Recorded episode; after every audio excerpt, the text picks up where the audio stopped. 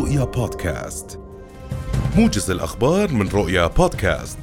تنفيذا لتوجيه جلالة الملك عبد الله الثاني أوعز رئيس الوزراء الدكتور بشر الخصاونة إلى وزير التربية والتعليم والتعليم العالي الدكتور وجيه عويس بشمول نحو 27 ألف طالب وطالبة بالمنح والقروض التي تقدموا من أجل الحصول عليها ولم تشملهم وفقا للشروط والمبالغ المرصودة لهذه الغاية.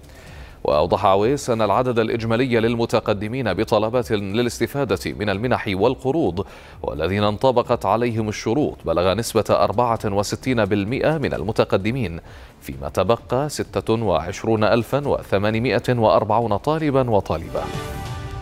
وصل عدد الأردنيين الذين تم تسهيل إجراءات دخولهم على المعابر الحدودية الأوكرانية إلى 718 مواطنا أردنيا.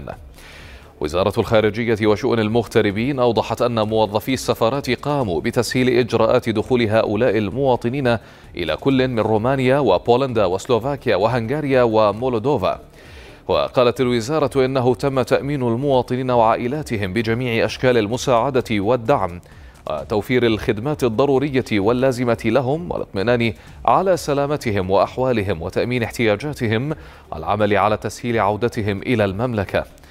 يذكر أنه وصل إلى المملكة 232 مواطنا من أوكرانيا عبر بودابست وبوخارست ووارسو. قفزت أسعار النفط الخام 7% في جلسة شهدت تقلبات. إذ تغلبت المخاوف من تعطل صادرات النفط الروسية بسبب العقوبات الغربية على إثر توقعات بزيادة إمدادات الخام الإيرانية في حال إبرام واشنطن اتفاقا نوويا مع طهران. وكانت الأسعار قد ارتفعت في أوائل الجلسة بعدما استولت القوات الروسية في أوكرانيا على أكبر محطة للطاقة النووية في أوروبا. وزادت المكاسب بعدما قالت إدارة الرئيس الأمريكي جو بايدن إنها تنظر في خيارات لوقف الواردات الأمريكية من النفط الروسي وتدرس إجراءات محتملة لتقليل التأثير على الإمدادات العالمية والمستهلكين.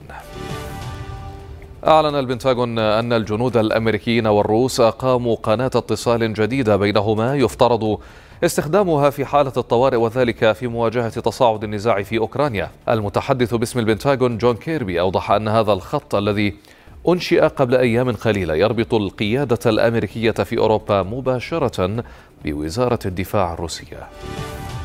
يجتمع مجلس الأمن الدولي بشكل طارئ مجددا يوم الاثنين للبحث في الأزمة الإنسانية التي تسببت بها العملية العسكرية الروسية لأوكرانيا بناء على طلب الولايات المتحدة وألبانيا. وتلي هذه الجلسة العامة مشاورات مغلقة بين أعضاء مجلس الأمن الخمسة عشر بناء على طلب المكسيك وفرنسا لمناقشة مشروع قرار محتمل إذا تم اقتراح هذه المشاورات من جانب المكسيك وفرنسا اللتين تقفان وراء مشروع قرار يدعو إلى إنهاء الأعمال العدائية في أوكرانيا وتدفق المساعدات الإنسانية بدون عوائق وإلى توفير حماية للمدنيين.